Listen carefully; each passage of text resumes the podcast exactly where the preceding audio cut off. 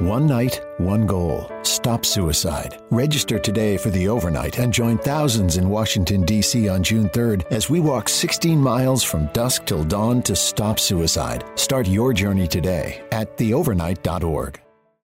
Benvenuti a Nightcap, un'altra puntata del podcast di Dazon dedicata ai mondiali. Questa sera con Alessio De Giuseppe. Ciao Degiu. Ciao Davide. E con, come sempre, Stefano Borghi. Ciao buonasera, Stef. buonasera a tutti. Un'altra giornata di mondiale che ha detto e ha dato anche delle indicazioni piuttosto importanti. Come sempre, tra poco comporremo il nostro tabellone. Prima vi ricordiamo ovviamente, ci state seguendo live su YouTube, di partecipare con commenti e poi la, la puntata sarà disponibile nelle, nelle, principali piattaforme di streaming da, da domani, come, come sempre, di fatto da quando abbiamo iniziato tante indicazioni, ragazzi, sì. da questa giornata. Eh, alcune anche magari un po' in controtendenza rispetto a quello che ci si poteva aspettare? Eh, sì, sicuramente. La prima giornata del secondo giro.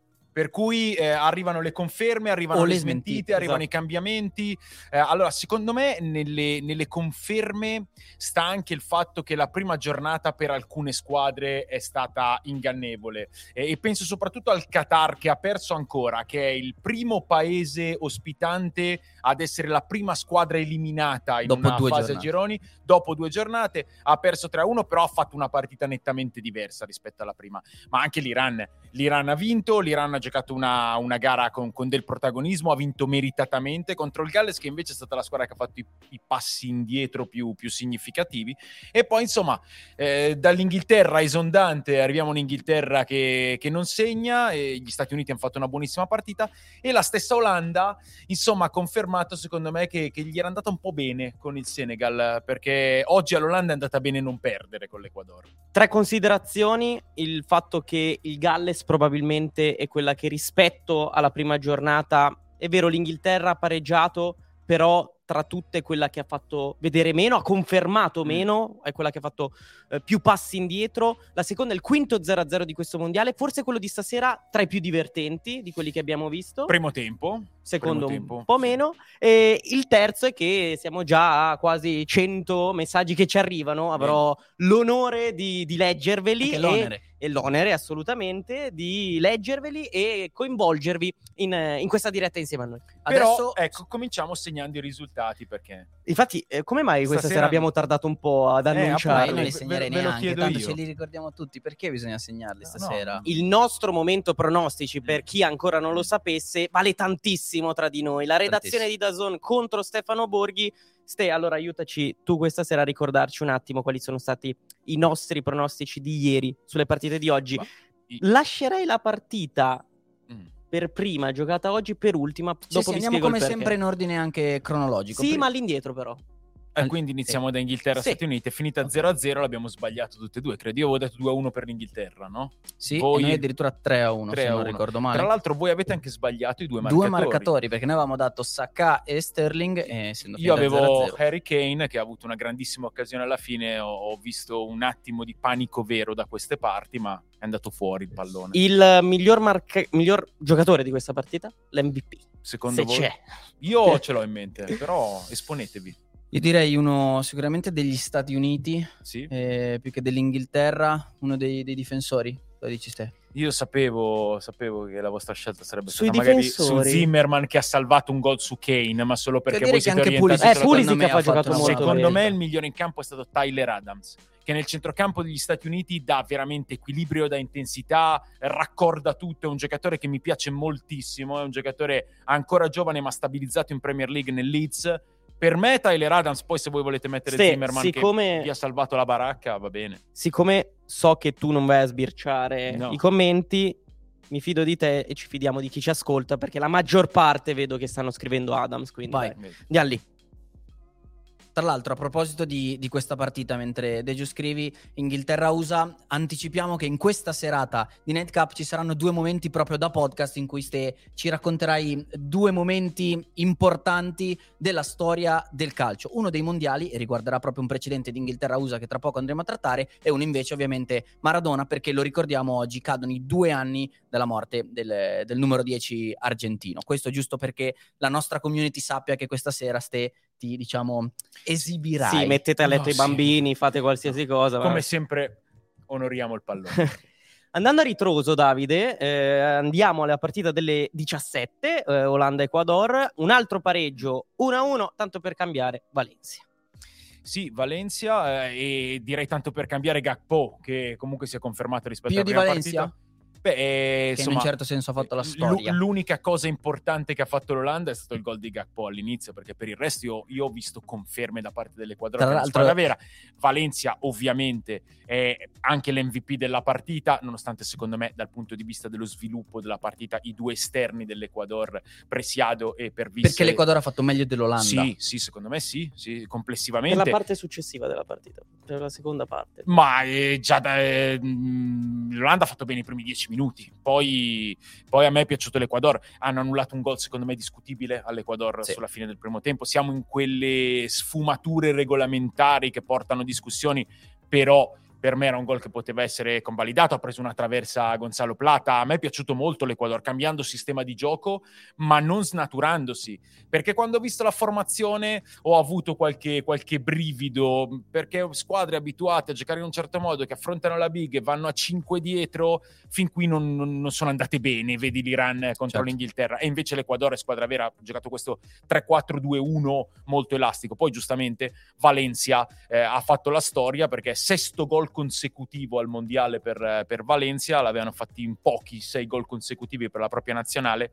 Salenco, Paolo Rossi ed Eusebio, però Valencia è l'unico ad averlo fatto in mondiali differenti. Certo. Tra l'altro è il nostro tabellone che ci sta accompagnando in questo mondiale, Ste, il nostro miglior amico, ci traccia un po' la, la, via di questo MVP. Sì, bello che a giocare siano Gakpo eh, e Valencia che sono stati gli MVP. De- sono anche forse i migliori uomini delle due nazionali fin qui? No. Eh, eh, sì, sì, sì, no, sicuramente. Gakpo per l'Olanda di sicuro e anche Valencia per l'Equador. Eh, ci sta. Comunque Olanda-Equador è molto importante perché avevo detto 1-1. Eh sì. Ah. Mm-hmm. Eh. Eh sì, ragazzi. Sì. Valencia comunque. Valencia. Cambiando discorso sì, prima possibile. Direi ok. Di sì, direi di sì. Tra l'altro il gol a Stupignano andava dato era 2 a 1, va detto. Va detto, eh. Era buono? Era buono. Peraltro, Presiado e Stupignan, eh, mm. due esterni che ci stanno piacendo. Sì, eh? moltissimo. Beh, per Vis e Stupignan, secondo me, è una realtà da diverso tempo. Eh, l'ha preso il Brighton dalla Liga, era stato importante nel Villarreal, era stato importante anche prima. Eh, I giocatori del Brighton eh, di, di, De Zerbi stanno facendo un'ottima figura a questo mondiale. Moises Caicedo ancora oggi non è stato il più brillante della partita, però secondo me è un giocatore importantissimo. E per Vis, per Vis è un esterno che oltretutto ti tiene tutta la fascia, sia che giochi da terzino sia che giochi da laterale. Andiamo a Qatar-Senegal per mh, mm, andare a completare quelle che sono state quelle del pomeriggio, quindi la partita delle 14.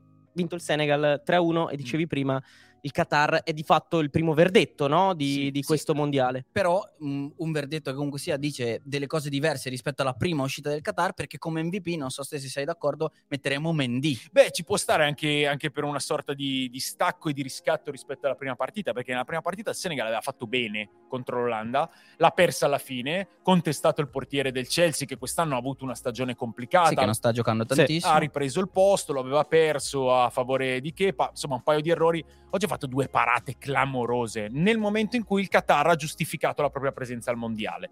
Eh, perché nel secondo tempo a me è piaciuta moltissimo la, la, squadra di casa, è stata anche sfortunata, ha avuto occasioni clamorose, ha segnato il suo gol ed è stato anche un, un bel gol. Proprio tecnicamente un bel gol sì, nel, sì, nella sì, costruzione. Ma, ma ve lo dicevo nel, nelle serate scorse, che secondo me il Qatar non è tantissima roba, è forse la nazionale con, con i valori inferiori fra, fra le sì. 32 di questo mondiale, però che alla prima partita avevamo visto una versione veramente horror. e infatti in, questo, sì. in, in, questa seconda partita, nel secondo tempo, eh, ha, ha, tenuto la testa alta. Avrebbe anche meritato qualcosina. Poi il Senegal... Eh, ha fatto meglio rispetto alla prima partita dove già non aveva fatto male. Perché? Perché secondo me c'è stata un'ottima, un'ottima pensata a livello di, di sistema di gioco e di, e di, sviluppo del gioco. Il Senegal si è piazzato 4-4-2 oggi. Eh, ha giocato con le due punte, hanno segnato entrambe. Ci diceva Nicola quando ci ha inviato sì, un audio certo. alla prima serata che Dia si esalta giocando Insieme. da attaccante di coppia e infatti ha fatto gol, ehm, però ci sta la scelta di, di Mendy perché forse sono state le due parate più belle del mondiale. Sì. Sì, sì. Avredo, avremo modo poi di, di discutere eh, di DA, di celebrarlo anche con la nostra Serie A, perché ricordiamolo, gioca nella Salernitana, magari non lo facciamo molto spesso, però no, anche questa è una della mondiale. storia, è una storia dei, di questi mondiali, quindi Mendy, Mendy.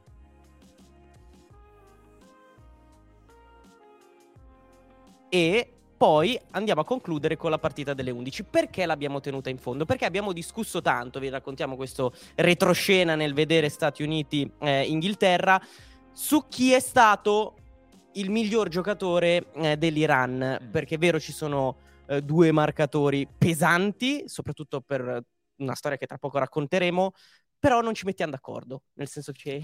Ah, sì, io, io, io, ho proposto Chesmi perché il peso del gol nel, nel, momento in cui arriva. Non ne segna tantissimi. Eh, non ne segna tantissimi, un bel gol oltretutto, pesante, meritatissimo.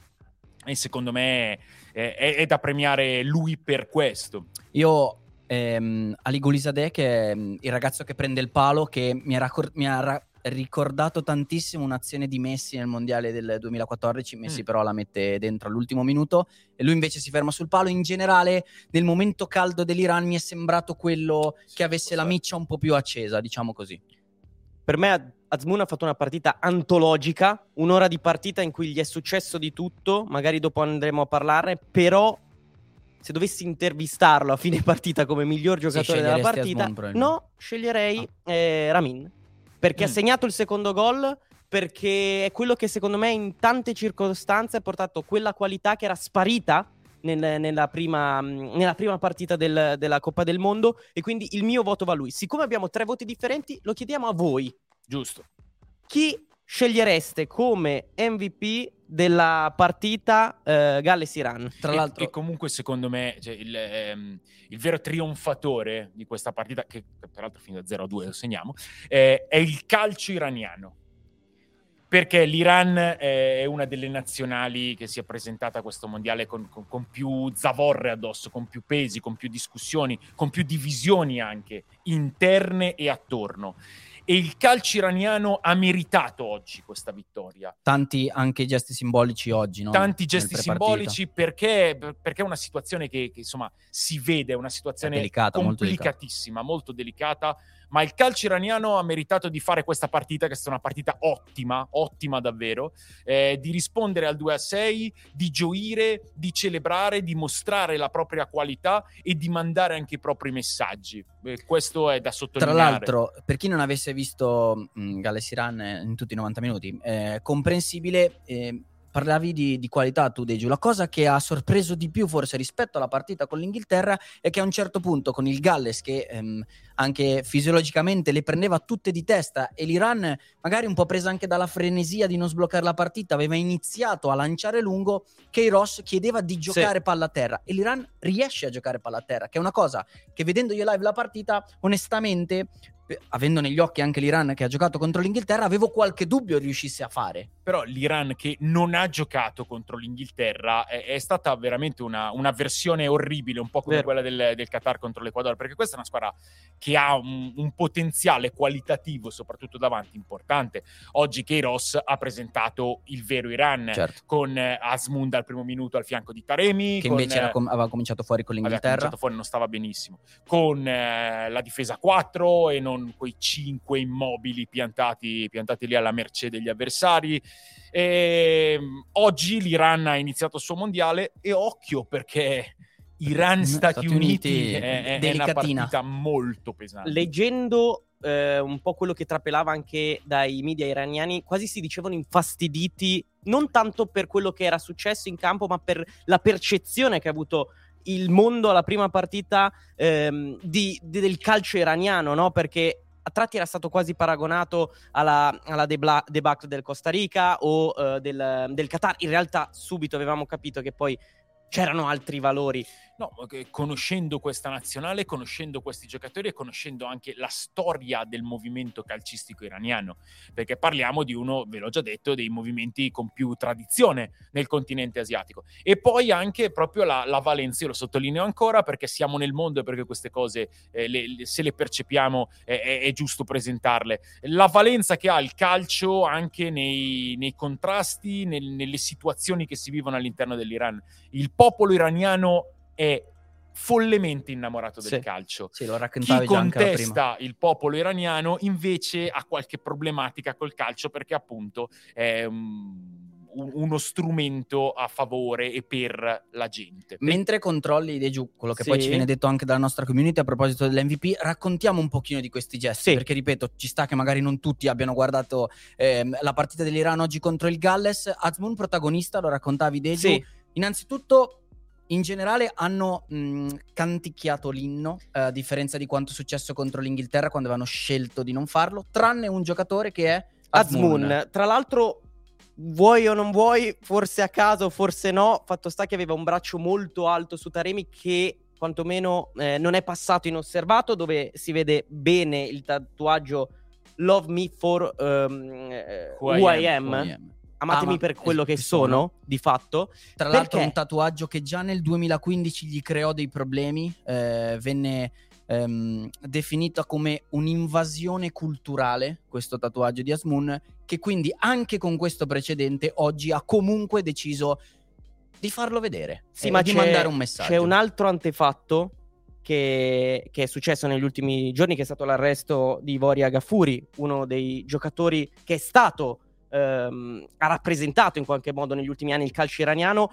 e in qualche modo fa pensare a, ai tifosi dell'Iran che questo ha indotto i giocatori oggi a bisbigliare, come dicevi tu, eh, sì. l'inno, mentre Azmoon comunque ha voluto trasmettere qualcos'altro. Anche. C'è da capire che questi non sono gesti dimostrativi o gesti fatti per l'immagine questi sono gesti che hanno una profondità notevole perché certo. mh, non rischi di essere attaccato sui social network rischi di tornare a casa sì. e di passartela veramente brutta. Non que- solo tu. Eh, certamente, e questa è l'importanza. È per questo che, che ho aperto dicendo che, che, la vittoria di oggi è il trionfo del calcio iraniano e di tutta la gente del calcio d'Iran. Vi, do, vi diamo altri due minuti. La cosa che tendo a sottolineare, perché sto leggendo un po' di commenti, non vi chiediamo chi è finora il giocatore che più vi piace, vi è piaciuto dell'Iran in generale, ma l'MVP della partita di oggi, quindi eh, Galles-Iran. Può funzionare lo stesso, visto Perché che non credo sia piaciuto a nessuno esatto. la prima partita, può funzionare lo stesso. Vabbè sì, però vedo insomma ragionamenti un po' generici. Altri due minuti, sceglietelo voi. Detto ciò, mentre continuano a scegliere, torniamo sulla partita che ha chiuso la giornata. Sì eh, Inghilterra-Stati Uniti, che era guardando un po' il girone, forse anche quella un pochino più attesa, eh, anche per il significato che ha la partita. Sono stati più bravi gli Stati Uniti o ha deluso di più l'Inghilterra? Sono stati bravi ancora una volta gli Stati Uniti. Gli Stati Uniti eh, hanno questo problema di essere una squadra un po' giovane e una squadra che visto che si è ripetuto anche oggi, cala un filo di intensità nel secondo tempo. Il primo tempo degli Stati Uniti Ga- contro il Galles e il primo tempo degli Stati Uniti contro l'Inghilterra sono state due prestazioni eccellenti, eccellenti da squadra che ha concetti, che ha coraggio, mm, che riesce a creare anche molto bene, ha preso una gran traversa Pulisic nel corso del primo tempo, squadra organizzata che ha equilibrio pur, pur avendo giocatori offensivi, i due centrali hanno giocato bene, ribadisco Tyler Adams secondo me è, è proprio uno di quegli elementi che ti mette a sistema un reparto e di conseguenza eh, una squadra, eh, mi sono piaciuti molto. Eh, L'Inghilterra aveva provato a partire forte, poi non è che, che abbia giocato male oggi l'Inghilterra, eh, ha trovato trovato meno continuità, ha trovato meno brillantezza. Comunque eh, c'è stata anche l'occasione di Kane proprio al 94esimo eh, con il colpo di testa che è finito fuori. Eh, mh, è stata una partita in cui l'Inghilterra, trovandosi un avversario più aggressivo, più intenso, più fisico anche. Eh, sì, ma anche un po' più brillante nelle cose che faceva sia sul piano tecnico che sul piano atletico, ha avuto qualche, qualche difficoltà in più. Abbiamo l'MVP che poi lancio subito un'altra provocazione che mi è venuta sull'Inghilterra. Vi faccio il podio li ho contati, eh, mm. a spanne, il podio, al terzo posto, quello che avevo messo io, ovvero Ramin, chiamiamolo così, ce l'aveva scritto sulla maglia. Al secondo posto, invece, Taremi, e qui ero andato un po' a sottolineare il fatto che secondo me oggi nel senso non è stato proprio l'MVP, però può essere definito il giocatore mh, tecnicamente più valido di questo posto? Iran. E al primo posto Il giocatore vinto tu. tecnicamente più valido è, È Azmoun. Golizadeh. Golizadeh. Ok. Ok. Lo ha Vai. detto la nostra community. Vai. Benissimo. Tra Non l'altro- Davide Bernardi, No, eh. no, no, va che bene, sia chiaro, questo che sia chiaro, questo è che sia chiaro. La community la pensa come Va bene, Ma va vabbè. bene. Tra l'altro, ehm, dicevo di provocazioni, di challenge, come le stiamo chiamando ehm, in queste sere. Ovviamente in- invitiamo anche voi a, a giocare, a partecipare con noi. E quindi, se ehm, vi vengono spunti, ovviamente tramite i commenti, suggeriteci. La provocazione che io vi faccio adesso a proposito dell'Inghilterra è: ma Southgate anche stasera ha messo la miglior formazione possibile. Fuori Rashford, fuori Foden, fuori Alexander Arnold. Sì, e non solo, Grealish è entrato Grealish. dalla panchina. Eh, ha messo la stessa formazione con cui aveva affrontato inizialmente la prima partita. Io presentando l'Inghilterra prima che scendesse in campo contro l'Iran, vi dicevo, eh, è una squadra che ha delle fragilità da superare, è una squadra che deve anche andare oltre un certo scetticismo e un cer- una certa sensazione emersa dai risultati dell'ultimo anno e mezzo, però è una squadra che ha una qualità impressionante da- dal centrocampo in, In su. su. E di conseguenza indicavo nella capacità di scelta del CT una discriminante fondamentale. È partito con le sue idee, due volte lo stesso 11, però come abbiamo sottolineato tante volte nel corso di queste sere, è il primo mondiale con i cinque cambi, di conseguenza eh, dobbiamo uscire dal concetto del, No, certo, dell'11 iniziale. Nei 15, come li sta usando? Li sta usando con questo tipo di, di gerarchie.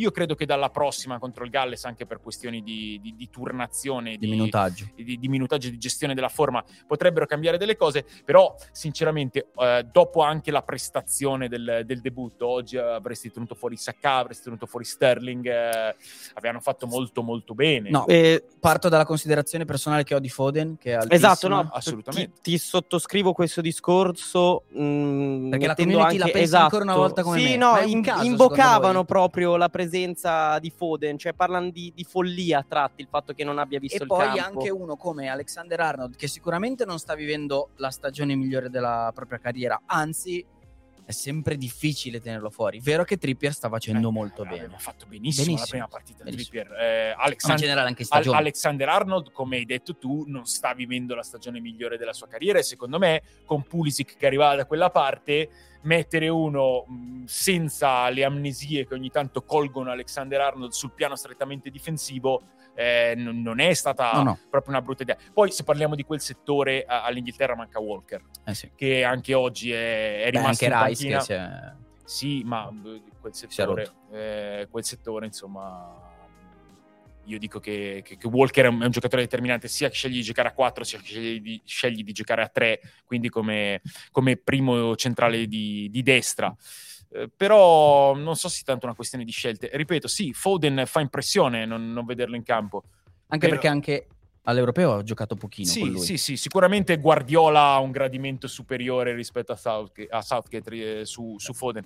Però eh, Grealish, Sterling, sono tanti, sono tanti, li devi, li devi usare. A proposito Ovvi- di record eh, e comunque momenti storici, con, questa, eh, con questo 0-0 eh, l'Inghilterra è la nazionale con, eh, con più partite terminate a, re- a porta inviolata, quindi un altro clean sheet, sono 12 nella storia eh, dei, dei mondiali, quindi eh, sì, tradizione difensiva. Allora la mia domanda però si estende siccome anche già nella puntata scorsa, quando avevamo commentato l'Inghilterra, avevamo fatto questo gioco del numero 9, il fatto che non abbia una punta di riferimento, Southgate può pensare di andare più avanti possibile, magari con la miglior difesa del, del mondiale. E sì, sì, nel senso che, che penso anche proprio per, per la storia di Southgate la- l'equilibrio, la solidità siano, siano concetti. Anche nel 2018 ha preso pochi gol. Esattamente. E, però il numero 9 ce l'ha l'Inghilterra. No, eh. non diceva, cioè nel senso, qualora non dovessero arrivare quei gol No, beh, che ci però aspettiamo, parli- parliamo di una squadra che ne ha fatti 6 alla prima partita. No, no, certo, certo. E ok, non ha segnato stasera, mh, non ha fatto una, una grandissima prestazione, però eh, ripeto le due occasioni di Kane, anche, anche, un tiro di Mount, ricordo alla fine del primo tempo con una sì. buonissima parata eh, di Turner. Eh, no, io credo che l'Inghilterra, sì sì sì, sia una squadra nella quale il CT cerca equilibrio, cerca solidità ed è molto contento eh, se, se, non prende gol, ma è una squadra che, che, che ha tante potenzialità per, per, segnarlo. Ecco, Kane, che non ha ancora segnato in questo mondiale, è stato il capocannoniere dell'ultimo, eh, ha fatto molto bene la prima partita dando due assist perché è un giocatore di raccordo. Oggi ho visto qualche transizione, anche qualche attacco dove Kane arrivava un attimo dopo, dopo. proprio perché era arrivato giù a, a legare il gioco. È una questione di Gioca a 50 metri dalla porta, dice Filippo, eh. rimproverando Southgate. È una questione di automatismi, però ripeto. Però magari anche una scelta con tre due giorni fa ha funzionato perfettamente. Esatto.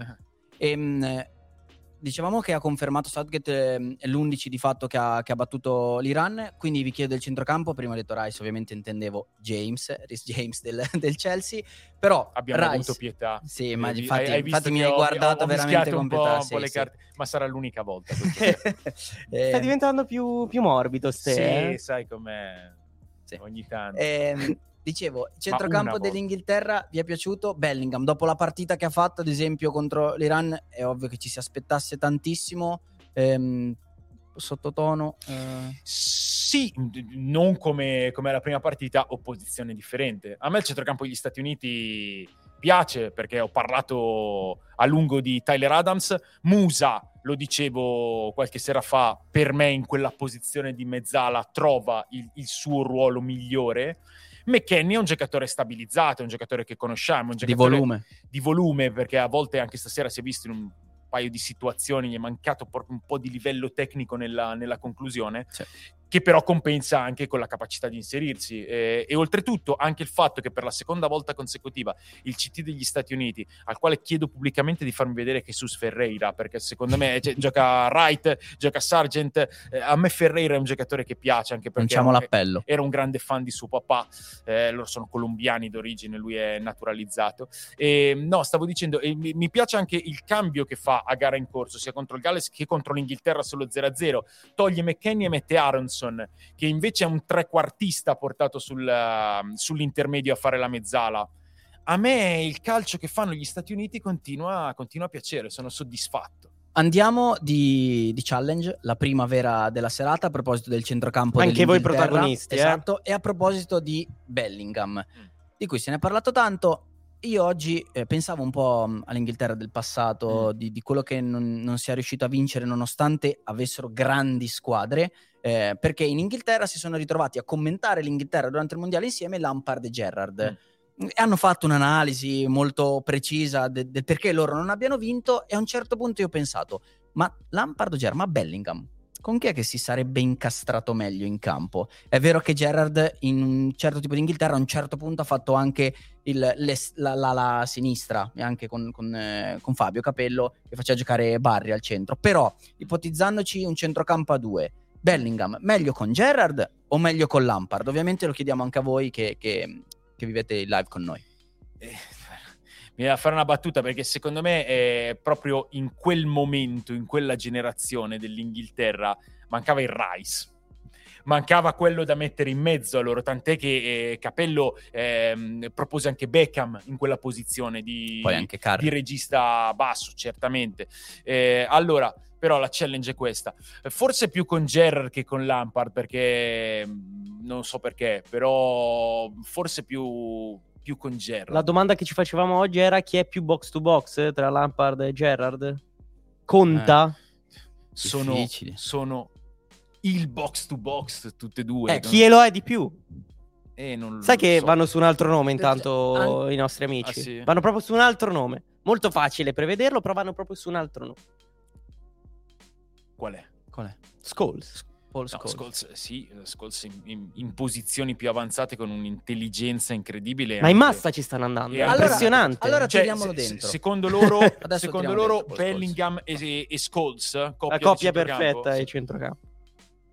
Eh, il passatore, l'organizzatore. Non ti convince? Mm, no? Dicevamo di sì. Tiriamolo dentro, tiriamolo dentro Paul Scholes, perché replichiamo un pochino quello che abbiamo fatto ieri sera con i numeri 10 del, del Brasile. vi stuzzico con i centrocampisti dell'Inghilterra. Ovviamente scegliamo una porzione di tempo un mm. po' più vicino io ormai non dico più niente. Una parentesi dopo però, che mi avete proposto un gioco Vai. sui 10 del Brasile senza Pelé, io ormai Ma sono, sono in balia degli gioco, eventi. Perché, però non sarebbe stato un gioco. Okay. Noi facciamo i giochi divertenti. Mm. In parentesi, al volo, doverosa, Scholes è vero, ma il secondo posto, posto tra Gerard e Lampard fino a poco fa sembrava Lampard. Tra i e due. adesso invece Gerard. Eh, non è così facile. Eh. Mettete... No, Comunque vince Scholes nel dubbio. Non è facile. Ok, vince Scholes. Quindi tiriamo dentro anche lui e mettete in ordine, anche voi ovviamente che state seguendo, questi cinque centrocampisti nella storia del, del calcio inglese. In ordine di, ovviamente, gradimento. Diciamo mm. così. I nomi sono Scholes, Gerrard, Lampard, che sono i tre che abbiamo fatto mm. fin qui, e poi aggiungiamo anche David Beckham e Paul Gascoigne. Ripetili, no. ripetili. E ripetiamo. Scholes, Gerrard, Lampard, Gascoigne e manca Beckham. Beckham. La vostra classifica, mm. metteteli in ordine, scriveteceli. Parte ste. O vuoi pensarci Sta... un attimo? No, no, no, no perché stavo, ieri Neymar l'hai pensando... dato quinto. Stavo... Quindi magari vuoi... Gli altri erano Cacari, Valdo, Ronaldinho e Zico. Eh? sì, sì, sì. Eh, oggi, oggi lo ridò quinto. Appunto. Ma ehm... no, stavo pensando a un'altra cosa. A loro cinque insieme sul campo. Vabbè, ho capito, ma non si può. secondo me. Beh, se consideri Comunque... che Gerard veramente ha fatto a un certo punto, anche un po' l'hanno messo come incursore partendo da sinistra. Perfetto. Eh... perfetto. Raga, fate i bravi però. Comunque, no, no, comunque. No, le, parlo con i ragazzi da casa. Cioè, Cosa dicono? a parte nomi, altri nomi, poi... Vabbè, ma fanno quello che Vai, sì, sì, assolutamente. Ma, ehm, allora, allora, eh, qua co- come dico sempre, c'entra molto il gusto personale. Certo. Eh, Gazza è uno dei giocatori che ho amato di più in assoluto nella mia vita calcistica, quindi non può che andare al numero uno. Numero uno Gascoigne. Sì, sì, perché, perché è così. Uh, qualunque altro centrocampista tu avessi messo... Passami la penna uno. che te li segno. Sì. Ehm, due Beckham, perché ho, anche lì ho sempre la mia battaglia che Beckham è stato un giocatore calcisticamente sottovalutato perché è stato un uomo immagine, perché è stato David Beckham ed è tuttora David Beckham. Tu vedi anche allo stadio adesso al mondiale, o se entra in un ristorante Beckham si ferma tutto e si accende una luce su di lui, ma è stato un grandissimo calciatore Beckham. Che ha saputo anche reinventarsi perché ha cambiato poi a un certo punto. E, ha, e ha, sempre servito, ha sempre servito il Manchester United, eh, gli altri club che ha rappresentato, la nazionale, sempre con grandissimo spirito, per cui Beckham 2. Aggiungo, eh, prima di farti dire il terzo, che chi ci ha giocato insieme al Milan e lavora con noi ce lo descrive veramente come una persona straordinaria, oltre che come un grande giocatore. Terzo? Scholes. Skol- Scholes. Scholes. Quarto? Eh, lì Gerard Lampard. Vai tu, Davide. Sì, ripetiamo quelli di ste che sono Gascoigne, Beckham, Scholes, Gerard e Lampard. Eh, si può dire che hai messo in testa i due giocatori del, dell'epoca recente del calcio inglese che hanno subito più pressione mediatica sì, in una maniera o però nell'altra. penso di aver messo in testa anche i due più limpidi talenti. Eh, no, ho messo al primo posto sicuramente sicuramente. Quello che io ritengo essere il più grande talento puro mai espresso dal calcio inglese, che è Gazza. Beckham è una questione di talento, ma è una questione anche di tanto lavoro. E comunque un piede destro come quello di Beckham ce l'hanno avuto Pochi. in pochissimi nella storia del calcio inglese e non solo. Quindi la scelta è stata motivata da questi pensieri. I miei sono un po' diversi da quelli di Ste, ovviamente, eh, come dice Ste, si va a, a gusto personale. Eh, Scholes primo, Gerard secondo, Gascoigne terzo, Beckham quarto e Lampard quinto. Va detto che per il livello di questi cinque è proprio difficile metterne uno quinto. Eh, suona male, cioè suona male dire sì. Lampard quinto. Quindi ripeto i miei sono Scholes, Gerard, Gascoigne, Beckham e Lampard. Siccome l'ultima volta mi stavi per tirare una scarpata quando ho detto Peter Crouch e faccio sempre la premessa di quello che mi hanno trasmesso. Certo, eh... Certo, a tutti, è così. Comunque è st- stasera i jolly li ha finiti lui, li ha finiti Davide Bernardi. Tu hai ne ancora uno in tasca. Poi... Comunque, metto Gerard perché nel mio immaginario è il calciatore inglese per eccellenza. Mm. Al secondo posto Beckham perché ho visto il suo primo gol italiano a Bologna in un Bologna-Milan su punizione, quindi mi è rimasto, come dire, nel cuore. E poi eh, Lampard al terzo posto, Scholes e Gascogne perché non, non ho nulla. Perché cioè, non ho nulla. Mm. Sì, sì, Comunque ti leggo. Ca- capisco, Jolly bruciato. Bruciato. Però, Vabbè, ma lo sapevo, ma era- Anch'io l'ho vissuto po- pochissimo, onestamente, Gascoigne, ma ave- essendomi un pochino documentato tra video, film vari, è difficilissimo metterlo so- troppo sotto perché mh, penso alle pressioni che ha avuto, che ha, che ha convissuto lui, che cosa ha rappresentato a un certo punto degli anni 90 per l'Inghilterra. E quindi immagino che tutto quello che poi sia riuscito a fare in campo sia stata comunque sia una difficile è, conseguenza di quello che que- viveva. Ma non è stato quello il problema di Gaza. Anzi, quello è stato, è stato quasi del buono. Il problema di Gaza era la sua testa, la sua Vabbè, vita, certo. il- la sua depressione, il, il suo essere doppio. eh, questo è stato il, il problema di Gaza. Per andare veloce, vi leggo il primo e ultimo posto dove mettono Gascogne. Mm. Ehm, allora, Samuele Scolza al primo posto, Lampard all'ultimo, Gascogne secondo. Andrea Scolza al primo posto, Lampard all'ultimo, Gascogne terzo. Eh, sono i miei. Stefan Beckham al primo, Scolza all'ultimo, eh, Gazza al penultimo. E, eh, poi Loren, poi c'è. Aspetta, eh, perché alcuni hanno copiato e incollato. Enrico Gerrard al primo, Gazza all'ultimo, molto simile al mio. E poi eh, sì, eh, Jay Gerrard al primo, Gascogna all'ultimo, anche lui. Diciamo Vabbè. che Non sono usciti però altri nomi rispetto a questi no, cinque, no? no. Ok. Cioè non ce li siamo dimenticati. Dici altri proprio in generale? No, No, beh, all'altezza s- di Secondo me ci siamo. Se, se parliamo insomma de- dell'ultimo trentennio di calcio, ci siamo. Però an- anticipavamo a inizio puntata che Inghilterra-Stati Uniti Mm. ha un precedente importante. Prima di raccontarlo, ma secondo voi ieri hanno mangiato il tacchino? Stati Uniti? Il giorno del Non sono questo non usciti so. video e foto, secondo Quindi- me sì. Sì, esatto, Sì, probabilmente sì, proprio perché non hanno fatto uscire niente. Eh, eh, scherzi a parte, c'è un precedente importante eh, di questa rivalità. Eh, Eh, sì, non, non è che... Letizia, No, Letizia era un attaccante. scrivono. Eh, no, no, Letizia Ma infatti hanno era, era un centrocampisti. Matthew Letizia. Ehm, allora, eh, bisogna tornare al mondiale del 50, che è stato un mondiale veramente particolare e tutti lo ricordano come il mondiale del Maracanasso, no? Il più Certo. grande shock, il secondo shock di quel mondiale, perché il primo è stato quello che poi è stato ribattezzato il miracolo di Belo Horizonte, eh, libri, un bellissimo film hanno fatto su, su questa partita e su questa rivalità che si chiama In campo per la vittoria, c'era Gerard Butler che faceva il portiere degli Stati Uniti. Beh, mondiale del 50, eh, primo mondiale dopo, dopo l'interruzione per la, la seconda guerra mondiale, il- la prima Coppa del Mondo anche, anche un po' scenografica, un po' aperta, si gioca in Brasile, tutto sembra apparecchiato per la vittoria della Seleção. Coppa Rimè ancora. Vincerà l'Uruguay, sì, assolutamente. Soprattutto nel 1950 è stato il primo mondiale in cui i maestri si sono degnati di misurarsi con il resto del mondo, perché prima l'Inghilterra non partecipava, eh, non era neanche nella FIFA, c'erano contrasti, ma i maestri mh, ritenevano inutile misurarsi al di fuori del torneo interbritannico. Però dopo la, la fine della seconda guerra mondiale ehm, rientrano nella FIFA, per cui ci sono in eh, Brasile nel 50 e ci arrivano ovviamente da strafavoriti, anche perché hanno vinto praticamente tutte le partite. Perché Prima, sono i maestri. sì, ma vi- vinsero anche una, eh, una partita a Torino contro l'Italia 4-0 nel 48 e l'Italia era il grande Torino, quindi la squadra più forte del mondo, vincono 4-0 e tra l'altro segna Mortensen in quella partita un gol dalla linea di fondo. Ne parlavamo l'altro giorno per il gol di Asano contro la Certo. Germania, famoso quel gol di Mortensen. Era quello quello che non ti veniva in testa ieri. Eh, forse sì, forse sì. Eh, comunque, eh, gli inglesi sono i maestri, gli Stati Uniti invece sono dei dilettanti fondamentalmente, anzi senza fondamentalmente, nessuno di loro gioca a livello professionistico, c'è il postino, eh, c'è il lattaio, però erano la terza partecipazione al mondiale e nel 30 gli Stati Uniti arrivano al terzo posto. Eh, vengono sorteggiati nel girone insieme. L'Inghilterra vince la prima partita 2-0 col Cile, gli Stati Uniti partono bene perché segnano alla Spagna, però perdono 3-1. Si gioca Inghilterra-Stati Uniti, gli Stati Uniti sono quotati 51 per, eh, per vincere la partita.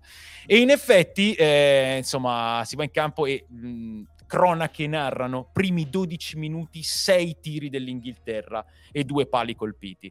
Però la partita la vincono gli Stati Uniti, la vincono 1-0, c'è anche un episodio, l'arbitro italiano Dattilo mh, non dà un gol che gli inglesi reclamano su un calcio di punizione, però secondo lui non è entrata. Ci sono due eroi eh, su tutti in quegli, in quegli Stati Uniti.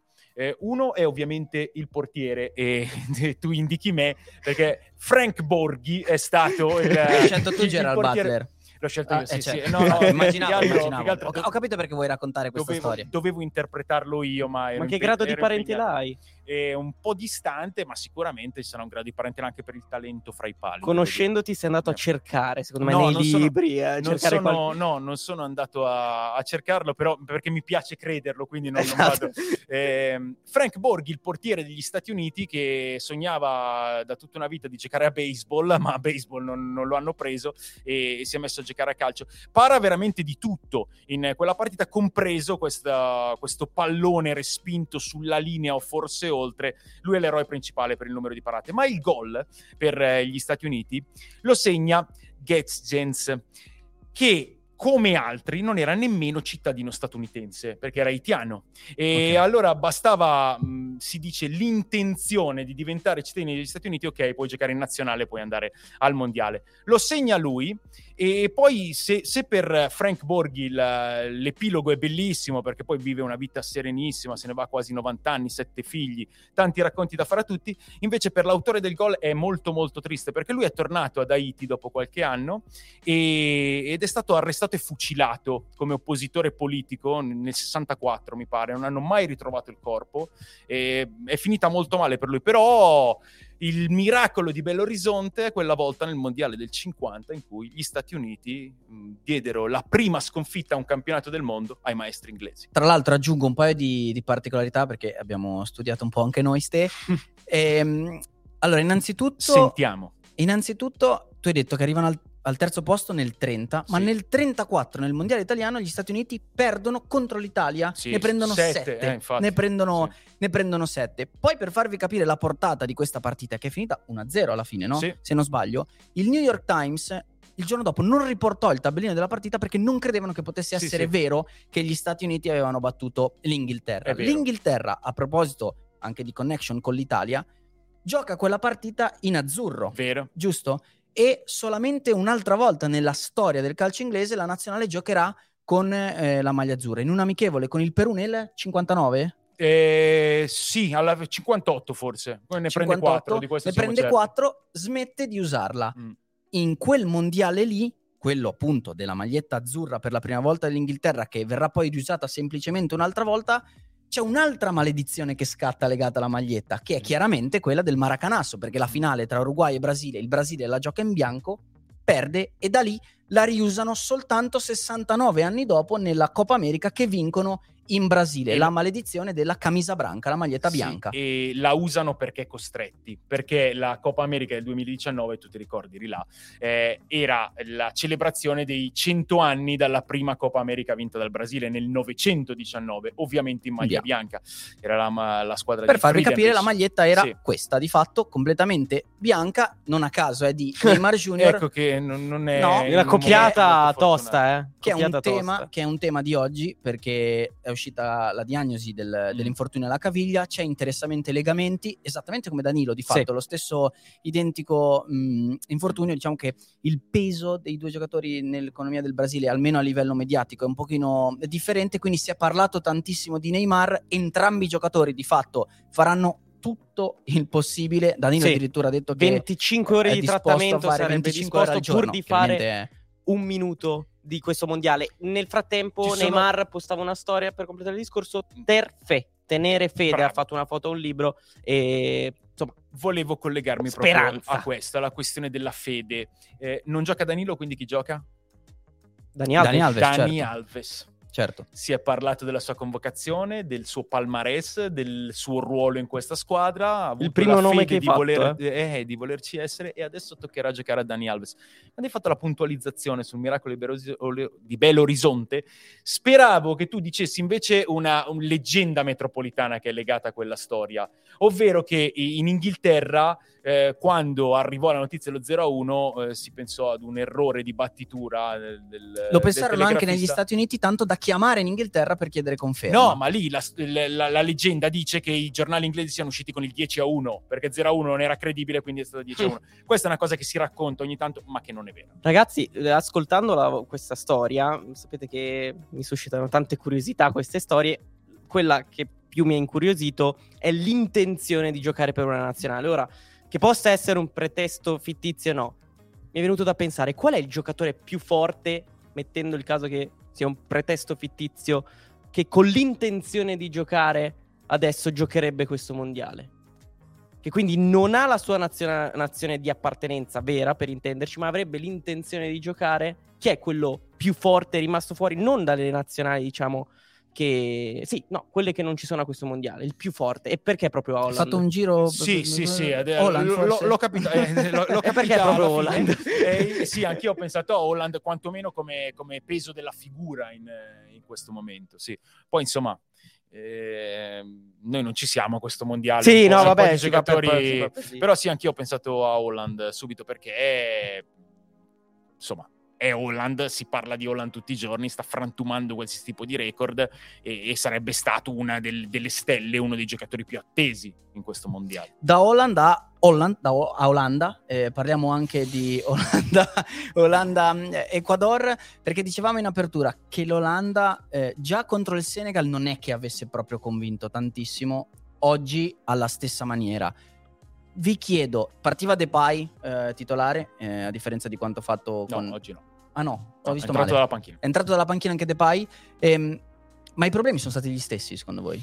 Non sono stati... Ha fatto qualche cambio Mangal eh, e secondo me ha fatto dei cambi che ci potevano stare. Timber al posto di Delict, Cop Mainers titolare in mezzo al campo. Ehm secondo me questa è una squadra mh, che, che, non ha propriamente la, la, il valore de, della, della, big eh, Francia, Brasile, mm. Spagna, Germania. Eh, eh, Germania. Inghilterra sono squadre mh, con più, con più risorse rispetto, sì. con più potenziale rispetto all'Olanda. È una squadra che sa fare bene delle cose, che ha un allenatore carismatico ed esperto. Eh, contro il Senegal l'ha risolta maneggiando dalla panchina Van Gaal. Sì. Oggi questa cosa non gli è riuscita, intanto però ancora una volta ha portato a casa il risultato perché col Senegal rischiava seriamente di non vincerla e ha vinto con l'Ecuador secondo me ha rischiato seriamente di perderla, perderla eh sì. e ha pareggiato eh, però è una squadra che, che non ha ancora quel livello lì eh, per cui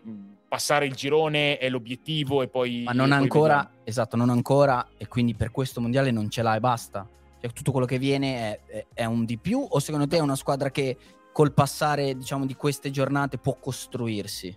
No, ma fa esperienza. La, L'Olanda è qualificata alle Final Four di Nations League, che non vorrà dire sì, nulla, no, ma vuol dire che il percorso è stato positivo. Eh, L'Olanda non, non, è vero che tutto quello che viene, il girone lo deve passare, e poi l'ottavo di finale magari. No, sì, no, esatto. Quello che intendevo dire io è. È una nazionale che comunque sia ha un potenziale limitato e quindi già passare il girone mh, va bene o secondo te ha le potenzialità in questi giorni per, per costruirsi e riuscire a, a tirar fuori qualcosa di più? Sì, può tirar fuori qualcosa di più, può tirar fuori qualche sincronismo in più, può tirar fuori un po' di continuità in più, eh, può vincerla la partita l'Olanda, anche contro una big. Devono succedere le cose particolari, però può vincere la partita. Io credo che eh, sia però una squadra eh, ancora in evoluzione. Cambierà il CT dell'Olanda dopo, dopo questo mondiale, eh, cambieranno di conseguenza delle cose. Però, ecco, secondo me sta un po' rispettando i propri valori l'Olanda. Quattro punti nelle prime due partite in un, in sì. un girone eh, in cui ha affrontato comunque, non ha ancora affrontato il Qatar, ha affrontato le altre due che sono due buone squadre. Eh, non, non, ci è piaciuta tantissimo l'espressione, ma quello che Van Gaal ha portato a casa... Cioè potenzialmente chiude a sette punti.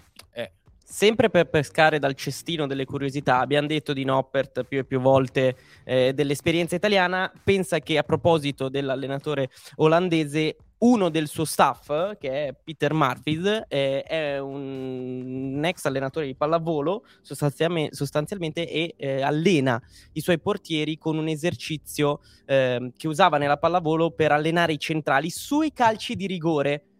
Praticamente spiega loro come leggere, come cercare di prevedere quella che è la traiettoria che sceglierà il calciatore, dove mettere il pallone al momento del calcio di rigore, come usava fare con i suoi centrali della pallavolo quando dall'altra parte il ricevitore doveva alzare il pallone per chi avrebbe fatto la schiacciata. E beh, anche il tema dei portieri in Olanda è un tema interessante, anche non solo rigori. per la storia di Van Gaal, ma anche perché ha cambiato il titolare atteso all'ultimo, insomma, anche oggi il grattacielo ha fatto, ha fatto la sua partita, ha fatto le sue cose.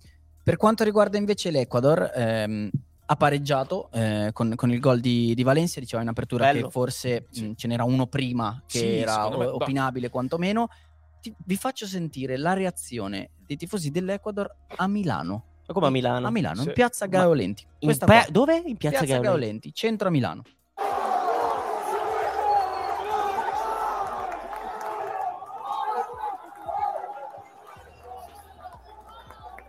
Questo è l'entusiasmo a Milano eh. per una nazionale che onestamente trasmette entusiasmo. Sì, no? sì, sì, sono d'accordo. Eh, oggi...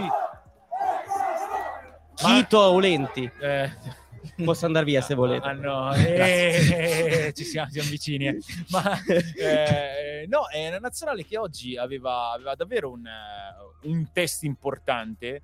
Io ho, ho sempre parlato con fiducia eh, di questa squadra che ha, secondo me, buonissimi giocatori, che ha un bravissimo allenatore, Lecciuga Alfaro, continua a fare le cose bene. Oggi ha cambiato... Ex Boca. Sì, ex Arsenal. Oggi ha cambiato sistema di gioco e lo ha fatto, come dicevo prima, in modo attivo, in modo intelligente, non aspettando. Eh, ha ha dei valori, ha del potenziale, gioca bene, gioca corale, sta bene anche fisicamente e quindi per me, ecco, tutto quello che ho detto sull'Olanda aggiungiamo anche l'espressione e troviamo l'Equador. Guarda, miglior squadra fin qua del, del raggruppamento. Prendo un assist da Andrea che, che, dice che in questo mondiale comunque in qualche modo si, si sente eh, l'assenza, anche se vogliamo mediatica o comunque di colore di Cile e Perù. L'Equador tecnicamente... Mm sta tenendo testa a queste assenze, in particolare quella del Cile, chiaramente. E della Colombia, manca la ecco. Colombia anche al, al Sud America.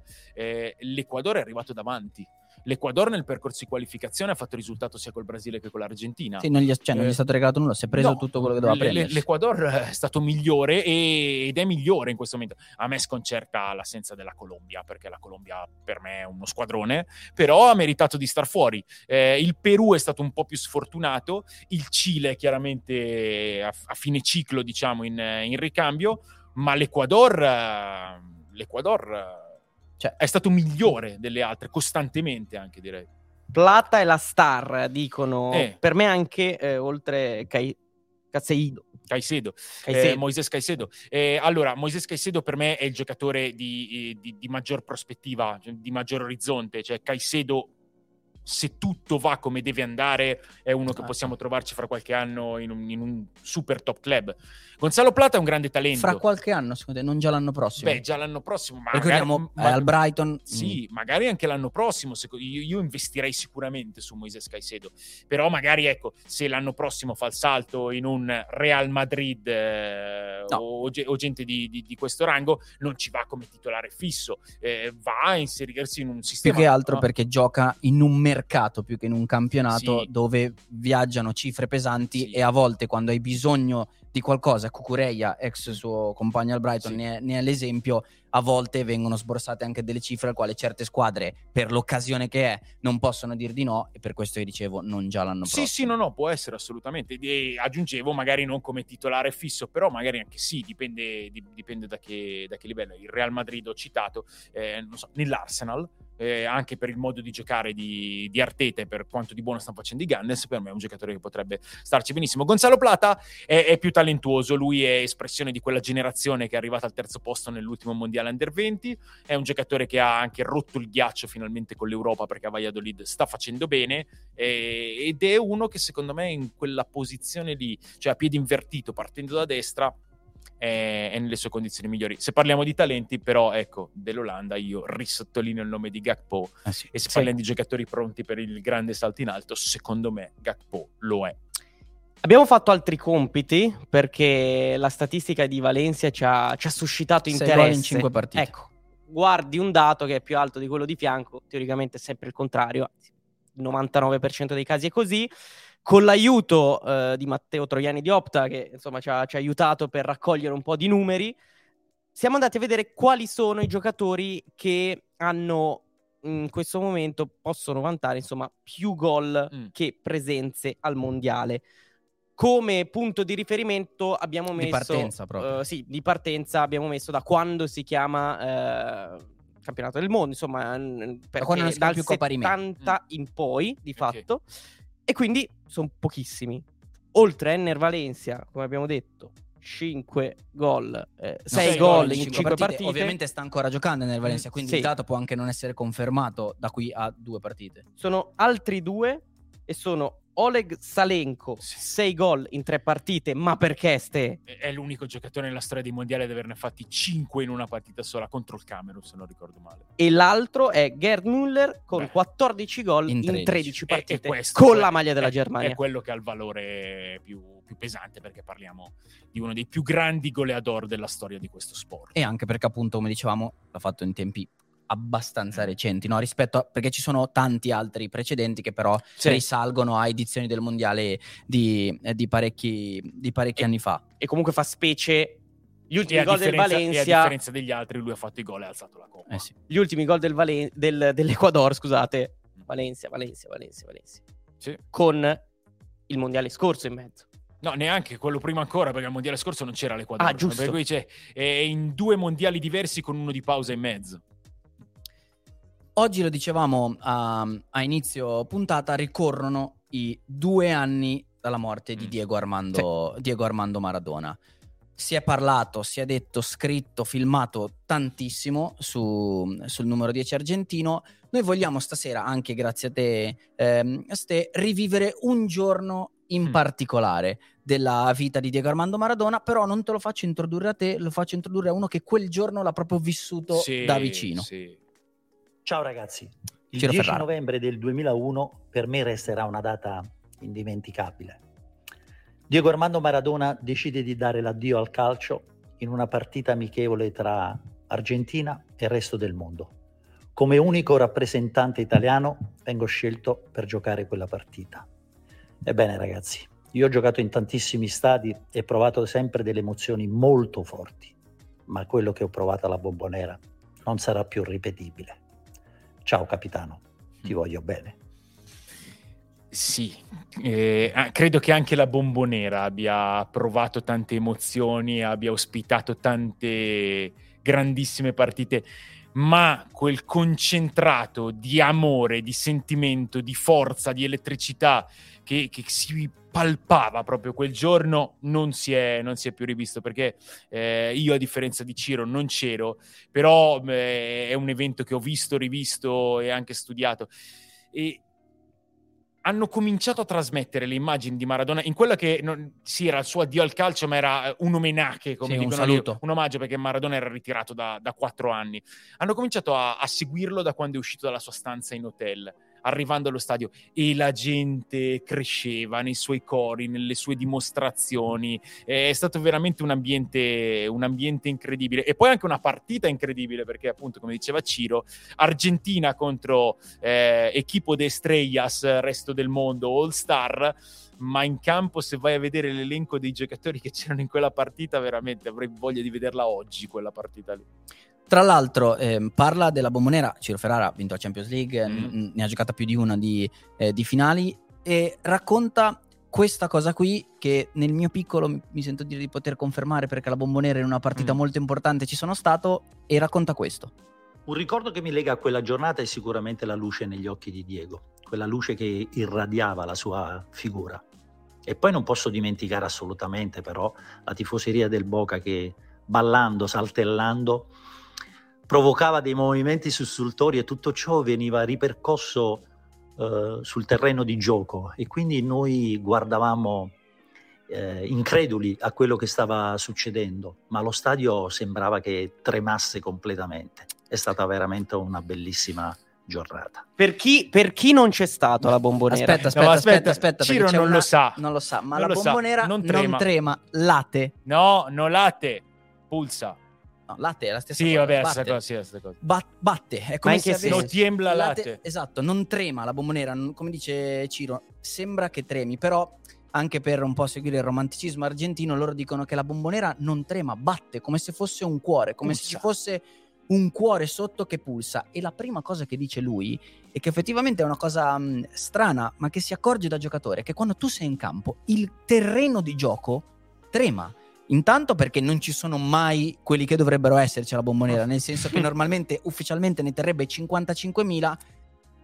Io sono stato alla finale del mondo, la finale di Coppa Libertadores, mentre tutto ok Davide? Quasi. di eh, Boca Junior River Plate. Ricordiamo che in Argentina non si va di fatto in trasferta, quindi quando tu giochi in uno stadio sono solo tifosi di casa, dovevano essercene 55.000. Noi già due giorni prima ci avevano assicurato che almeno 65.000, quindi 10.000 in più della capienza ci sarebbero stati. È così, è così. Stavi chiedendo della bombonera. Pre- ovviamente, nel frattempo, Davide, Vai. spero che eh, si metta in sicurezza. Nel caso state. Pro- no, vabbè, scherzo. Immagino, immagino, non lo posso immaginare che cosa si provi a entrare in quello stadio lì. Cioè, è uno dei miei più grandi sogni. Penso di tutti coloro che seguono il calcio. Sì. Cioè, eh, que- quello che non possiamo, che cosa succede? Que- quello che non possiamo noi che non ci eravamo né immaginare né purtroppo rivivere è quello che è successo quel giorno lì che ci racconta Ciro. Perché poi eh, veramente credo sia stato il, il, il momento più, più, pirotecnico nella storia della, della, bombonera. Anche perché come vi dicevo la, la partita offerto era un'esibizione era uno show. Eh, però eh, quando Maradona segna finalmente il primo gol nella partita un calcio di rigore lui giocava per l'Argentina si leva la maglia dell'Argentina e sotto ha la maglia del Boca, è già quello, ma con numero e nome di Richelme che era in quel momento il massimo idolo, era il suo erede, aveva debuttato, secondo me Richelme, Spagna nel 2001, aveva debuttato a 5 anni, 5-6 anni, 5 anni direi.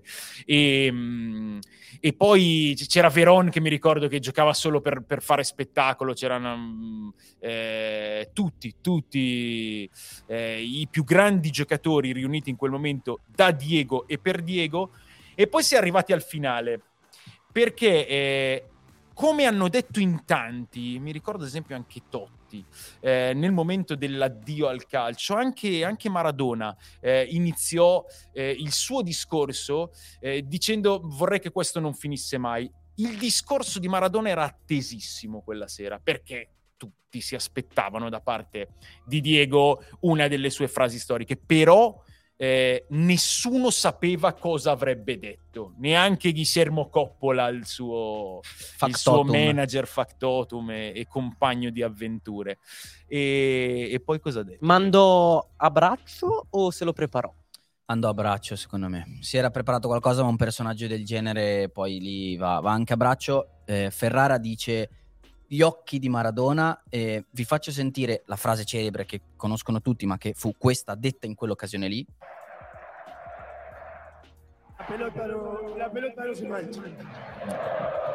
Che letteralmente è il, il pallone non si, non si sporca. Sì, che è il dice. calcio. Lui prima dice eh, uno mh, può sbagliare, uno può commettere gli errori, ma non può essere il calcio a pagare. Sì, perché lui dice il calcio è lo sport più bello e pulito del mondo. Quindi non è il calcio che si sbaglia. Uno può sbagliare e paga, dice io ho sbagliato e ho pagato, però la pelota non si mangia. E io credo che sia un messaggio veramente fortissimo oggi. Abbiamo aperto anche Night Cup, abbiamo aperto questo nostro viaggio nel mondiale parlando di come si è arrivati a questo mondiale, dei discorsi che ci sono stati, degli errori che ci sono stati, eh, qualcuno ha pagato e qualcuno no, eh, di tutte le storture, di tutte le brutture, di tutte quelle cose che coinvolgono il mondo e coinvolgono le persone che stanno attorno al calcio ma abbiamo detto è la Coppa del Mondo, la pelota non si mancia e questo forse è il messaggio più forte e, e la più grande testimonianza di amore che ha dato Maradona nei confronti del calcio, ovvero il più grande personaggio storico che ci sia stato nel calcio verso, verso la pelota. Per chi volesse rivivere eh, questo, sì. questo, momento, c'è un documentario veramente molto bello su Dazon, Maradona Fall, dove proprio c'è eh, questo, di, questo, discorso, questa, sì, questo discorso finale che avviene sette anni dopo dalla partita, l'ultima partita che di fatto gioca con, con l'Argentina mm. a USA 94 contro la Nigeria. Mm. Ehm, a me che cosa colpisce di quel discorso lì? Ehm, perché ti dico che secondo me è andato a braccio quel giorno? Innanzitutto anche per perché a un certo punto lui proprio ha un tono molto sincero quando lui dice io ho sbagliato e ho, e ho pagato. Mm. Eh, lo dice proprio, sembra quasi una cosa che dice a se stesso in quel momento. E poi il suo linguaggio del corpo sì, fa impressione sì, sì. perché un personaggio come Maradona è lui si copre come se fosse veramente più scoperto mm. che mai. Lui è in questa mm. posizione quando dice queste frasi. Mm. E sempre in questo documentario si vedono due personaggi che ci sono quel giorno alla bombonera, il padre di Maradona e poi Julio Grondona, che è un personaggio, per chi non lo conoscesse, mh, decisivo nella storia del calcio argentino perché Come è stato no? presidente eh, del, dell'AFA per quanto? 20 anni no, forse? più di 30. Più di 30. Mm. È quello che ha inventato il promedio, sì. che è quel sistema di non retrocessione, diciamo, eh, che di fatto serviva a tutelare squadre come River Plate e, e Boca Junior anche a livello mediatico, economico per il calcio argentino, ma soprattutto era vicepresidente della FIFA nel momento della squalifica a USA 94 mm, sì. di Maradona e che dagli argentini, correggimi se sbaglio, viene visto un po' come l'uomo che poteva difendere e proteggere Maradona e di conseguenza l'Argentina, perché poi dopo la squalifica eh, per, per, doping l'Argentina, di Maradona, l'Argentina va completamente in tilt e, e perde ehm, contro la Romania ed esce viene accusato un po' come il colpevole di quello che poteva scegliere tra Maradona e la vicepresidenza della FIFA e scelse la FIFA. E c'è sì, quel giorno. Sì, no, è, è, affrontato molto bene in Maradona The Fall, eh, per cui vedete, vedete, il film perché eh, questo è, è, un momento centrale, ma ci sono tantissime cose. Don Julio Grondona è stato un personaggio enormemente controverso. Padrino del calcio argentino sotto tutti i punti di vista. Prima parlavamo di Alfaro che vince eh, la Coppa Sudamericana con l'Arsenal nel 2007, il Papo Gomez ragazzino. L'Arsenal l'ha fondato Julio Grondona con suo fratello, eh, per cui eh, parliamo, parliamo, di questo. è chiaro che, che Maradona eh, di, di di nemici ne ha avuti tantissimi, anche molto vicino, anche dentro se stesso, eh, li ha perdonati un po' a ondate, un po' li perdonava, poi si riarrabbiava, però ha fatto parte tutto della sua epopea. In questo eh, docu molto bello c'è, eh, tra le varie voci che vengono sentite di quella argentina, un personaggio eh, molto vicino a Maradona, che parlando di Maradona si è, si è emozionato e di questo personaggio tu hai parlato, ah. Eh, che ah. è Canigia, su Assenzio, anche questa... Eh, uscita oggi. Uscita la... oggi la puntata proprio su, su Canigia, la prima era su Adriano, c'è Ste che racconta questo personaggio ci racconti qualcosa sì. del rapporto anche che avevano? Perché davvero si emoziona rivedendo certe immagini sì. di Maradona. Allora, eh, io credo che eh, Canigia per Maradona sia stato in assoluto il partner d'attacco preferito c'era un'identità, ma il gol che fa l'Argentina ai mondiali del 90 col Brasile sintetizza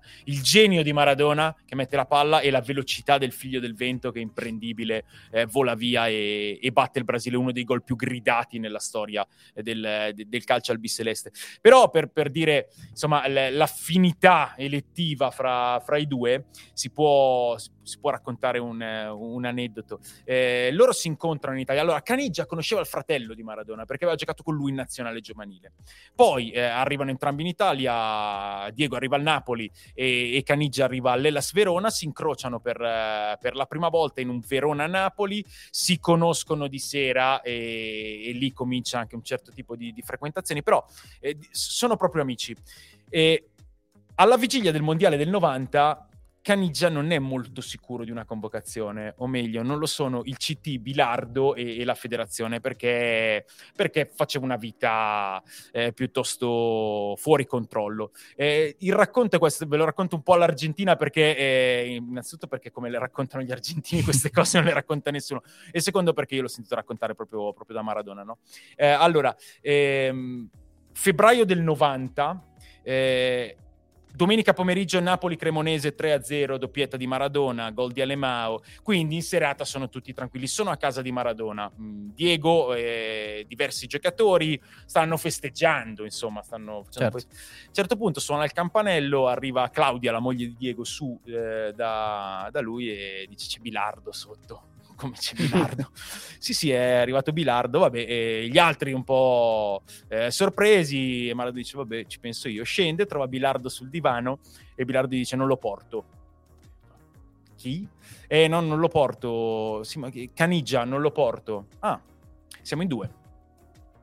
Bilardo che sapete il CT dell'Argentina grandissimo grandissimo veramente ha vinto poi il, ha vinto il mondiale nell'86 eh, era uno che si intesiva parecchio in queste poi con Maradona anche a Siviglia no? come no, sì, ma anche quando poi Maradona va ad allenare l'Argentina si porta Bilardo. Hanno litigato tantissimo. Ah, mettendosi le mani addosso stati... Sì, sì, sì, ma sono sempre stati poi a fine indivisibili. Comunque, Bilardo sintesisce questa risposta di Diego, eh, non si è voluto, no no, siamo in due allora, siamo in due, ma Caniggia non, non vengo neanche io. Vi ricordate ovviamente com'è andato a finire, Caniggia è andato al, al mondiale e, e, e purtroppo ce, ce, lo ricordiamo anche noi come tifosi della nazionale, visto che ci è costato la finale. Era un, un, un, rapporto molto molto profondo, c'è anche quella foto iconica del bacio eh, fra, sì. fra, i due dopo un gol con, con la maglia del Boca e l'epopea di Caniggia, insomma, è stato un piacere raccontare. Giocherebbe domani Caniggia? Caniggia. Ricordiamo che gioca con, la, con, eh, pardon, con il Messico l'Argentina. Maradona domani. giustifica a Bilardo il fatto che dice siamo in due, dice non so se al mondo c'è un attaccante migliore di Caniggia per giocare con me, per giocare con noi di sicuro. Certo che giocherebbe Caniggia. Caniggia era un giocatore formidabile, era una fusione di numero 11, numero 7, numero 9, numero 8, era, era tutto. Una velocità imprendibile, un, talento straordinario. Nel frattempo in chat eh, si azzuffano virtualmente su l'imparagonabile Maradona, citando altri giocatori che hanno segnato la storia del calcio. Su tutte però c'è una domanda che mm. ti rivolgono. E qui potremmo veramente stare tutta la notte, però ti do 30 secondi. Eh, un, se c'è, te lo aggiungo sì. io. Se c'è, se c'è, mm. te, ti aggiungo io. Mm. Chi è il più grande erede di Diego? E questa è una cosa che non ha senso. Perché... Non ha senso. Ma no, ma è, è, che ne ha rovinati tantissimi. Ne ha rovinati tantissimi. Ma come può esserci un, un erede di Maradona se prendiamo i 360 gradi? Impossibile ma è impossibile che ci sia al mondo un altro come, come Maradona, non solo nel calcio. E... Messi, Messi non è l'erede di Maradona, come non ci saranno eredi di Messi. Messi è Messi, Maradona è Maradona. Eh, gli eredi sono, sono sempre etichette, secondo me, tanto inutili quanto dannose. Eh, quanti ne abbiamo visti di, di potenziali Ma anche eredi? di eredi di Messi, di eredi di Messi, di eredi di Diego, Q, buonanotte, di Q, ormai, ormai veramente eh, sì, ma ormai davvero eh, trovi eredi, cioè, tra un po' abbiamo l'erede di Bellingham, tanto per, per citare un altro, per cui cioè. Tra Detto l'altro... questo, no, stavo scusa Davide, perché leggendo oggi un po' l'introduzione no, alla partita con, uh, domani con il Messico, magari daremo qualche approfondimento di attualità in più, però la cosa che, che mi impressionava riferendoci alla partita, alla giornata meglio di oggi, è che essendo il primo mondiale senza Maradona, da oggi in poi verranno scadenzati così. Cioè il mhm. primo mondiale senza Maradona, oppure l'ultimo mondiale con Maradona.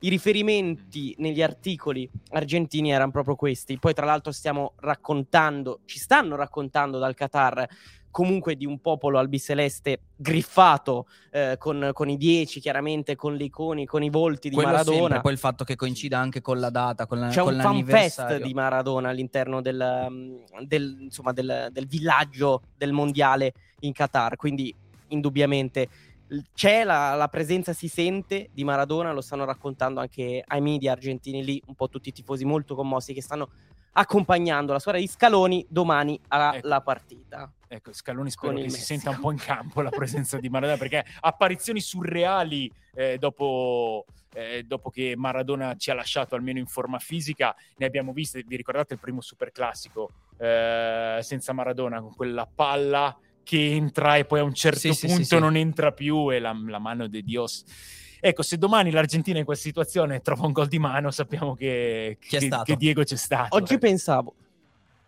Scaloni domani è già atteso da una partita probabilmente decisiva per eh, le Togli sorti probabilmente, sì. del, del, della permanenza dell'Argentina proprio Ma al mondiale. E forse sicuramente anche le sue. Ti chiedo, Ste, puoi pescare dal passato a proposito di allenatori del, pass- dal, del passato oppure confermare Scaloni cosa fai stanotte? Tieni lui domani per questa partita oppure peschi qualsiasi no, allenatore sì, che abbia no, avuto no, la selezione argentina nella è, storia? È una squadra che lui, che lui, ha creato in qualche modo, è una squadra che crede in lui. Eh, no, non, non, è il problema di dire mettiamo Menotti, mettiamo Bilardo, mettiamo Bielsa Sabella. in panchina, eh, Sabella, eh, un altro che, che, da lassù potrebbe dare una, una grande mano. Ma, ma, il problema non è, non è questo. Credo che siano anche molto ben consapevoli i giocatori che, che, che stia loro. Eh, non è che Scaloni all'improvviso ha, ha, rovinato tutto, assolutamente. La partita con l'Arabia Saudita l'abbiamo vista, l'abbiamo analizzata. Domani c'è questa finale col Messico del Tata Martino. Eh, domani sono, sono, i giocatori, eh. eh Rosarino. I messicani però chiedono, eh, domani. lo chiedono ai messicani. Chiedono cosa? Eh, insomma, di togliersi questa soddisfazione. Ah, beh, sicuramente, ma è, sono anche pericolosi per, per, gli argentini, però, però domani, domani è, è, la selezione che deve... Che Parlavi deve della consapevolezza dei, dei, giocatori, ha parlato in conferenza stampa Lautaro oggi e ha sostanzialmente anche ammesso eh, che la pressione un pochino l'hanno accusata mm. per, la, per, la, prima con l'Arabia Saudita. Questa, questo è Lautaro Martinez. Para nosotros era la primera, el primer partido en una Copa del Mundo.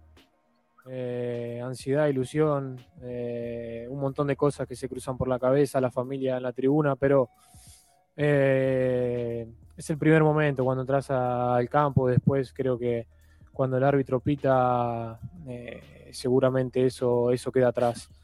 Eh, hemos perdido por errores nuestros, vuelvo a repetir, y eso ya quedó atrás. Eh, abbiamo perso per errori nostri, poi detto, per, per tanti era la prima partecipazione mm. a una Coppa del Mondo, un po' di ansia, un po' di illusione, che è questo loro aggettivo che n- significa sì. voglia di fare bene, la famiglia sulle tribune, poi sai, quando fischia l'arbitro lasci tutto un po' alle spalle. Ni. No, eh, ma ha detto che, eh, insomma, l- ritorniamo sulla partita con l'Arabia Saudita. Ehm, L'Argentina nel primo tempo... Si poteva vincere 4-0. Sì, cioè, eh, forse eh, bastava eh, registrarsi 10 cm meglio sui fuorigioco e, e la chiudeva lì.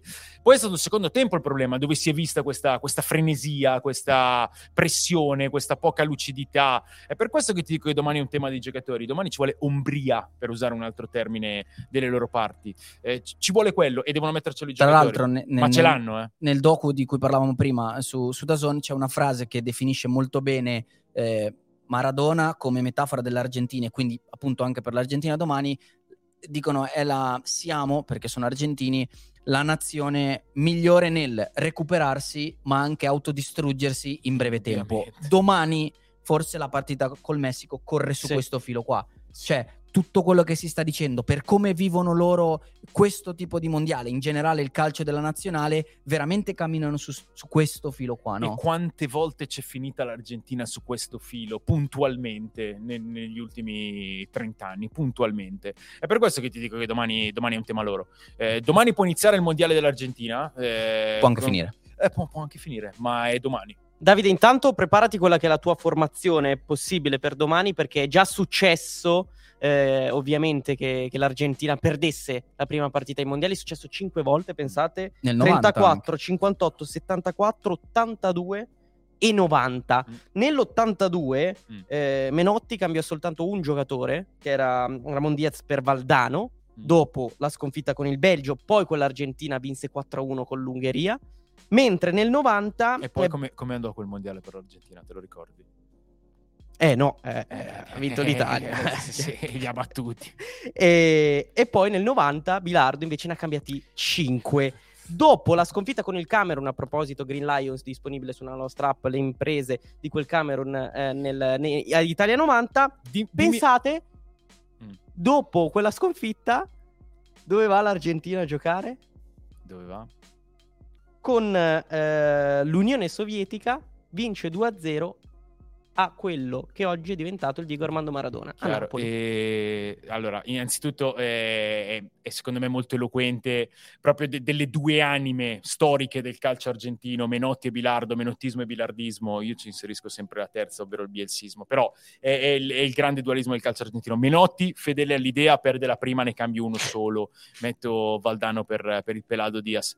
Bilardo perde la prima contro il Camerun, ne cambia cinque, risultatismo assoluto.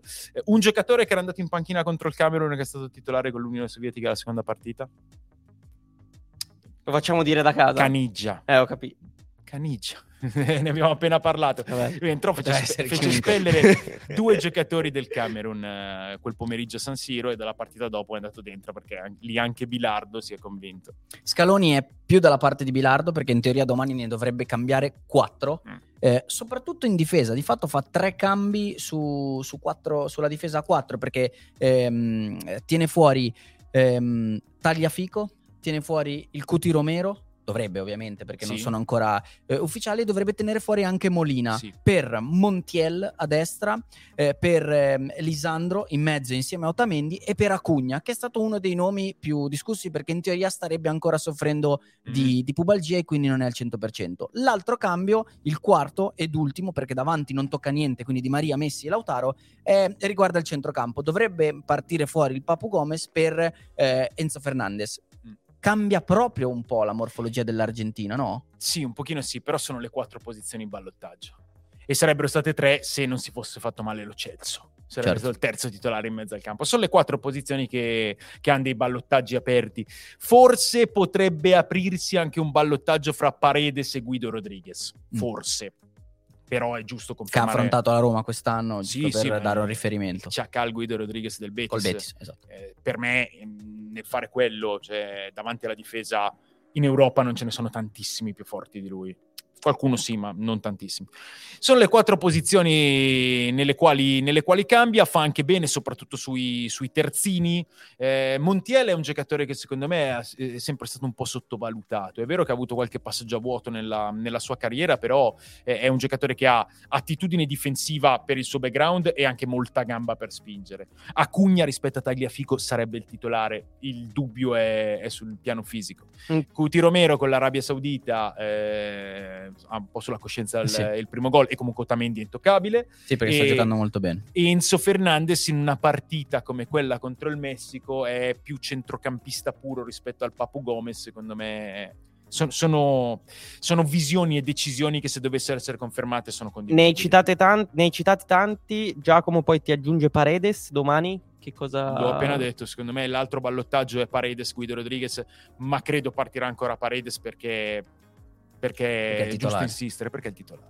E tra l'altro parlavi di Montiel che è un giocatore anche che quando deve mettercela ce la mette perché arrivano anche delle immagini dal Qatar che diciamo che si sta un po' scaldando l'atmosfera anche tra tifosi, sì, tra tifosi sì. sia argentini che, che, messicani, perché lo ricordiamo, il Messico ha pareggiato contro la Polonia, quindi anche per il Messico è, è fondamentale. Mm. C'è però una domanda eh, fondamentale, più, più, di tutte le altre, al quale bisogna rispondere, soprattutto dopo la partita contro l'Arabia Saudita, che è questa qua.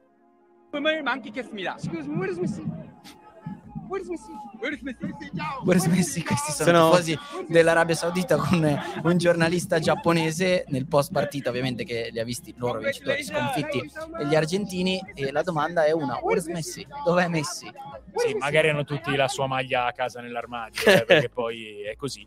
E dov'è Messi? Dom- domani Messi in campo e vediamo cosa, cosa farà e cosa dirà Leo Messi domani a tutti quelli che si chiedono dov'è. Io ho un'altra domanda però. Vai. Dov'è finito Page durante l'espulsione di NSC oggi? Sì, perché si è diffusa questa eh, notizia, mm, curiosità, chiamarla chiamiamola notizia, curiosità, sembra veramente che sembra che durante l'espulsione del portiere del Galles, che poi comunque ha condizionato diciamo, il finale di gara, dove già l'Iran, l'Iran onestamente sembrava migliore del, del Galles, sembrava fosse, fosse in bagno per, per, per dei disturbi. Ecco. Tra l'altro mi è venuto in mente perché ho votato... Impietosi i britannici ovviamente quando si tratta di certi Ma particolari. Sì, delicatezza. E Ramin oggi mm. perché l'avevo messo tra gli MVP? Perché oltre ad aver segnato il secondo gol, ci avevo fatto caso, lui viene ammonito al 95esimo, viene prolungato ulteriormente il recupero, i recuperi mostruosi e poi di fatto involontariamente concede altre palle gol all'Iran andando poi a vincere. Detto ciò, mh, mm, abbiamo finito. Non finito. Eh, dobbiamo fare. No, no abbiamo i pronostici. Non, cioè, no, dopo, eh, dopo aver passato le prime serie, avrebbero parlato solo di questo. Classifica. No, per me, eh, guarda che io. Ce l'hai la classifica giornata, Davide? Perché io non sì, so, la non me la ricordo. giornata perché oggi è successo, sono successe parecchie cose mm. per quanto riguarda le nostre. Secondo me oggi vi è andata molto bene. Sì, ci è andata abbastanza peggiore, bene. Eh? Sì, sì, sì. Mm. Perché a un certo punto ho temuto anche che che il Qatar potesse tradirci. Tu avevi dato il 2 a 1, è finita 3 a 1. È finita 3 a 1. Ehm, hai azzeccato... Sull'Iran avevo il 2 a 1. Ci ha, ci ha salvato il fratello di Barshim. Beh, però avevi, avevi il 2 a 1 sull'Iran, noi avevamo l'1 a 0, siamo andati più vicini noi. Ha segnato eh, okay, al, cent, al centodecimo. Ah, okay praticamente. E l'occasione di Kane al 94. L'occasione di Kane ci è andata molto bene. Abbiamo bene. fatto il conteggio mm. ed era più 6 tu di fatto. Sì. Eh, quindi era 20... Eravate a più 10, siete a più 4. Siamo a più 4. Uh, ritorna più 4. Stefano Borri. Ritorna, devo dire è stata veramente una debacle. Eh, oggi Questo per noi. turno. Proviamo a riscattarci domani. Proviamo a riscattarci con le partite di domani, che sono Quadernino in quattro. Sono Sì. quattro anche domani. Le guardiamo. Andiamo come al solito per, per gruppo. E non Andate per- come volete. eh, non fare. No, no, no. Guarda che 10 sei sotto, eh. 20 minuti fa. Ma io ho dichiarato fin dall'inizio che ero molto preoccupato perché contavo di lasciarvi più vantaggio. Ma domani vi, vi ridò ancora un po' di pista così Eh, perché siete insomma come- c'è stato un Cominciamo- momento meno 10, faceva freddo. eh. Oh, sì. Cominciamo dal gruppo C. Cominciamo dal gruppo C. Polonia, Arabia Saudita. Polonia, Arabia Saudita. Polonia, Arabia Saudita finisce 2-0. Noi mettiamo 2 a 1. Ok, segna 2-0 di ste. Tieni. La penna, grazie. L'altra partita del gruppo C è quella di cui abbiamo appena parlato parecchio. Argentina-Messico. Argentina-Messico finisce 3-1. Noi abbiamo detto 2 a 1. 2 a 1 anche qua, Mm. Eh, dentro fuori per l'Argentina. Abbiamo calcolato entrambi che mh, deve vincere per forza, non, è, non è ponderata la possibilità di sbagliare. Gruppo D invece si comincia, che poi è la, la partita che di fatto apre la giornata, Tunisia-Australia. Tunisia-Australia.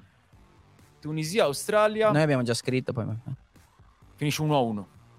eh no, Guarda, eh, abbiamo detto guarda. no. Leggi. L'avete detto voi. Noi l'abbiamo Eh, scritto. L'unica cosa che posso fare io da solo contro tutti voi è dire il risultato per primo. Voi l'avete scritto. Avete scritto quando? No, alle che lo 4 cambio, di pomeriggio. alle va 4 bene, di pomeriggio. Lo cambio, non c'è problema. Tanto ho detto domani vi, Uno a vi uno, voglio eh, dare vantaggio. giuro. Sì, sì, è scritto 4 del pomeriggio. Eh, allora dico dico 2 a 1 per la Tunisia. 2 a 1 Tunisia e poi l'ultima partita, no, pardon, la- l'ultima partita del gruppo D, ma quella delle 5 a livello di, di orario. io vorrei farvi vedere il foglio su cui sta segnando i Vabbè, pro- ha- Cioè, vera- Vabbè, vabbè. Mi piace la mia No, calligrafia. no, no, ma è la confusione perché Sai poi che aggiustano. potevo fare l'ingegnere aerospaziale, domani- domani ma sono- non l'ho fatto perché ho questa calligrafia. Me l'ha Ok. detto la professoressa, ah, la maestra dell'elementare. Ok, no, no, io sto pensando che domani la classifica sono di nuovo a più 10 loro perché i risultati per Allora, fortuna è tutto registrato. Ultima partita Mm. del, del gruppo D, la seconda, Mm. ma è quella delle 5 come orario, è Francia-Danimarca. Ok. Avete scritto qualcosa Sì, voi? cosa io 3 abbiamo a scritto? 0.